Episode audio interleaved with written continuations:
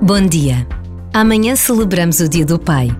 Em muitas creches e escolas, os presentes estão feitos, numa diversidade de ideias que ocupam o pensamento de muitas educadoras e professores.